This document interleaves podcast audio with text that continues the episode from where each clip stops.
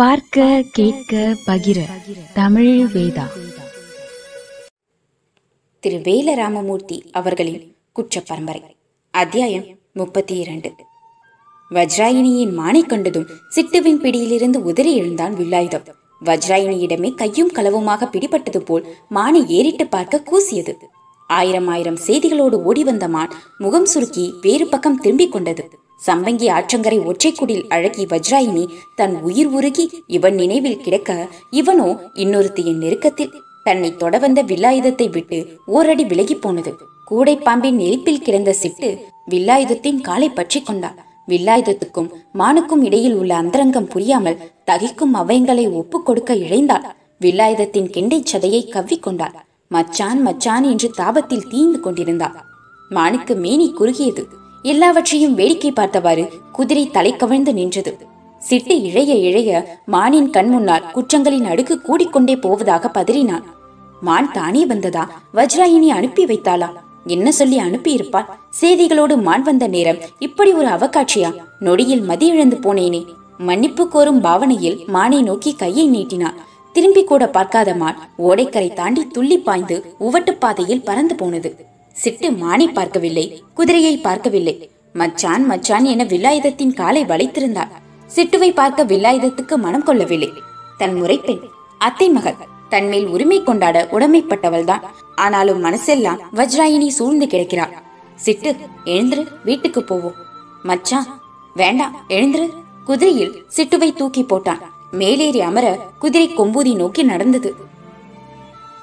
கொம்பூதி மந்தையில் வேயண்ணாவை சுற்றி ஊர் கூடி கிடந்தது பெருநாழியில போலீஸ் கச்சேரி உண்டு பண்ணினதே நமக்காகத்தானா? கூடி கிடந்த சனங்களுக்கு ஒண்ணும் புரியல. கழுவனுக்கு கேள்வி கேட்க தோன்றியது. கச்சேரி உண்டு பண்ணி நம்ம என்ன பண்ண போறாங்களா? களவுக்கு போக கூடாதான் போனா தடுப்பாங்களா? கூழாணி கிழவிக்கு இப்போதுதான் விஷயமே தட்டுப்பட்டது. இதன்னடா கூத்து? களவுக்கு போக கூடாதா? ஆளாளுக்கு பேசினார்கள். களவுக்கு போகாம பட்டினி கிடந்து சாவ சொல்றானா? வேற தொழில் பார்க்க சொல்றான். நமக்கு இதை விட்டா என்ன தொழில் தெரியும்? நம்ம எவன் நம்புவான் ஒருவர் முகத்தை ஒருவர் பார்த்து முழித்தார்கள். களவுக்கு போக விடாம தடுக்கிறதுக்கு இவனுங்க யாரு?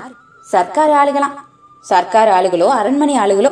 அவனுங்க அதிகாரம் எல்லாம் கொம்பூதி எல்லைக்கு வெளியே தான் நிக்கணும். ஊருக்குள்ள நுழைஞ்சா ஒட்ட நறுக்கிடணும். கூழாணி விரல்களில் கத்தரி போட்டு காட்டினான். மொத நாள் ஊருக்குள்ள கால் வச்ச போதே உலக்கையால அவங்க உச்சிய பிளந்திருக்கணும். வெள்ளையம்மா ஆத்திரப்பட்டா. எத்தனை பேர் இருப்பாங்க பத்து பதினஞ்சு பேர் இருக்கும். தூ கழுத. பத்து பதினஞ்சு பேர் தானா இளவட்டங்களுக்கு லகுவா தெரிந்தது. ஊர் விட்டு ஊர் வந்து வெள்ளக்காரன் இவ்வளவு தைரியமா பேசுறான்னா ஏதோ இருக்குது. கச்சேரியில ஆயுதம் இருக்குதோ? கட்டைகளை வரிசையா அடுக்கி வச்சிருக்காங்க. கையில கம்பு இருக்கு. நம்ம வளரி வேல்கம்பு அருவா மாதிரி ஏதோ இருக்குதா? வேல்கம்பு அருவாலாம் தட்டுப்படல. ஆனா அடுக்கி வச்சிருக்கிறது வெறும் கட்டை போல தோணல. ஏதோ சீமை ஆயுதமா இருக்கும்னு நினைக்கிறேன். எந்த சீமையில இருந்து ஆயுதம் கொண்டு வந்தாலும் இந்த கொம்பூதி வாரிசுகளை ஒன்னும் பண்ண முடியாது. சனமெல்லாம் தெம்பாகத்தான் பேசினார்கள். ஆனாலும் வேயண்ணாவுக்கு ஒரு முடிச்சு விழுந்து உறுத்தி கொண்டே இருந்தது. வெள்ளைக்காரன் தோரணை அதிகாரம் கட்டுக்கோப்பு எல்லாம் சேர்ந்து ஒரு முடிச்சாக விழுந்திருந்தது. பெரும்பச்சேரியை தவிர மத்த ஊர்க்காரனுக்கு நம்ம பேர்ல நல்லெண்ணம் கிடையாது. எச்சரிக்கையா தான் இருக்கணும். வர்ற ஆபத்தை முளையிலே கிள்ளுறது தான் நல்லது. கல்லறாம சூழியா யோசனை சொன்னான். வேயண்ணா கணக்கும் அதுதான். ஆனாலும் அவசரப்பட வேண்டாம். வெள்ளைக்காரன் அடுத்து என்ன பண்றான்னு பாப்போம். சுற்றி நின்ற போலீசுகளுக்கு மத்தியில் விக்டர் துரை பேசினார். இன்னைக்கு ராத்திரி எல்லோரும் கொம்பூதி போங்கோ. ஊருக்குள்ள போகக்கூடாது. கலவைக்கு புறப்பட்டு வர்ற வழியில பதுங்கி இருங்கோ. எவ்வளவு நேரம் ஆனாலும் நீங்க காத்திருக்கணும். அவங்க வெளியேறி வரவும் சுத்தி வளர்ச்சி விக்டர் துரை சொல்லி முடிக்கவில்லை. கிழட்டு போலீஸ் துப்பாக்கி இல்லாம நெருங்க முடியாது எசமா எல்லோர் சார்பிலும் பேசினார். துப்பாக்கி கொண்டு போங்கோ. ஆனா சுடக்கூடாது. துரை சொல்வது போலீஸுக்கு புரியவில்லை. நிலைமை ரொம்பவும் மீறினால் மட்டும் சுடுங்கோ. ஆனாலும் யாரும் சாகக்கூடாது. கிழட்டு போலீஸுக்கு உச்சி மண்டை வேர்த்தது. இந்த துரை என்னையா சொல்றாரு? துப்பாக்கி கொண்டு போகலாம் ஆனா சுடக்கூடாதான். சுட்டாலும் யாரும் சாகக்கூடாதான். பாயோரம் முட்டி கொண்டிருந்ததை சொல்லியே விட்டார் எசமா கொம்பூதிக்காரன் கொலகார பயலுக எசமா. பொம்பளை கூட ஆயுதம் தூக்குவா. சுட்டாதான் சொன்னபடி கேட்பாங்க. விக்டர் துரைக்கு சுரீர் என கோபம் வந்தது. ஏ ஓல்ட்மேன் எடுத்ததும் சுடுறதுக்கு இல்ல துப்பாக்கி. பயமுறுத்தணும். துப்பாக்கினா என்ன என்று அவனுக்கு முதல்ல தெரிய வைக்கணும். வெள்ளைக்கார சர்ஜன் பாய் திறந்தான். துரை அவர்களே கொம்பூதிக்கு மோட்டார் கார் போக பாதை இல்லை. நடந்துதான் போகணும். அப்போ இன்னைக்கு நடந்து போங்கோ. பயமுறுத்தி விட்டுட்டு வந்துருங்கோ. நாளை முள்ளு வெட்டி பாதை ரெடி பண்ணுங்கோ.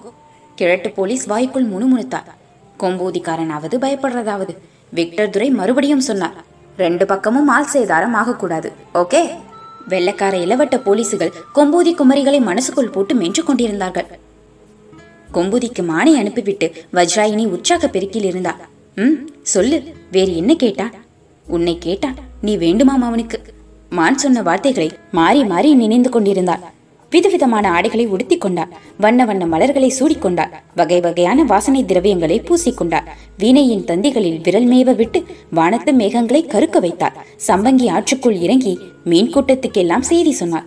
அவன் பெயர் வில்லாயுதமாம் என்னை கேட்டானா? நான் வேண்டுமாம் அவனுக்கு வஜ்ராயினி மேனியை மொய்த்த மீன் கூட்டம் நீ போகாதே அவனை இங்கு அழைத்து வா. எங்களின் விருந்தாளியாய் அவனும் இருக்கட்டும் என்று சொல்ல எனக்கு மட்டுமே அவன் விருந்தாளி. அவனுக்கு நான் மட்டுமே விருந்தளிப்பேன். வேறு யார் அவனை நெருங்கினாலும் என்னால் பொறுத்து கொள்ள முடியாது. ஓடைக்கரையில் வில்லாயுதத்தை கையும் களவுமாக கண்டு கொண்ட மான் மனம் கோணி துள்ளி பாய்ந்து வந்து கொண்டிருந்தது. பொழுது மயங்கி கிளம்பிய போலீசுகள் கொம்பூதி நோக்கி வந்து கொண்டிருந்தார்கள். விக்டர் துரையின் அணுகுமுறை வெள்ளைக்கார சர்ஜென்ட்டுக்கே புரியவில்லை. கச்சேரிக்குள் வந்த வேயண்ணாவை கட்டி உட்கார வைத்திருந்தால் கொம்பூதி கிராமம் தன்னாலே வந்து சிக்கும். கிழட்டு போலீஸுக்கும் அதுதான் தோன்றியது. தலையை சுத்தி மூக்க தொடுற கதையா இருக்குது. வந்த ஆளை விட்டாச்சு. இப்போ என்னடானா துப்பாக்கி கொண்டு போகணுமா? சுடக்கூடாதான். சுடலேனா அது வெறும் மரக்கட்டை தானே எவன் பயப்படுவான்? அதுவும் கொம்பூதிக்காரனா பயப்படுவான்? நம்ம கையில உள்ள துப்பாக்கிங்களை பிடுங்கி கொம்பூதி பொம்பளைங்க அடுப்பு எரிக்க போறாளுக. பாருங்களே. சுடணும் எசமா சுடணும். நாலு பேரையாவது சுட்டு தள்ளணும். கேரட்டு போலீஸ் வயசுக்கு மீறிய வேகத்தில் இருந்தார். நடந்து வர எல்லா போலீசுகளின் கையிலும் துப்பாக்கி இருந்தது. எல்லாவற்றிலும் ரவை ஏற்றி இருந்தார்கள் பெரும்பச்சேரியை தாண்டும் போது இருட்டு கிளம்பியது. இனி ஒத்தையடி பாதை முள்ளுக்காடு.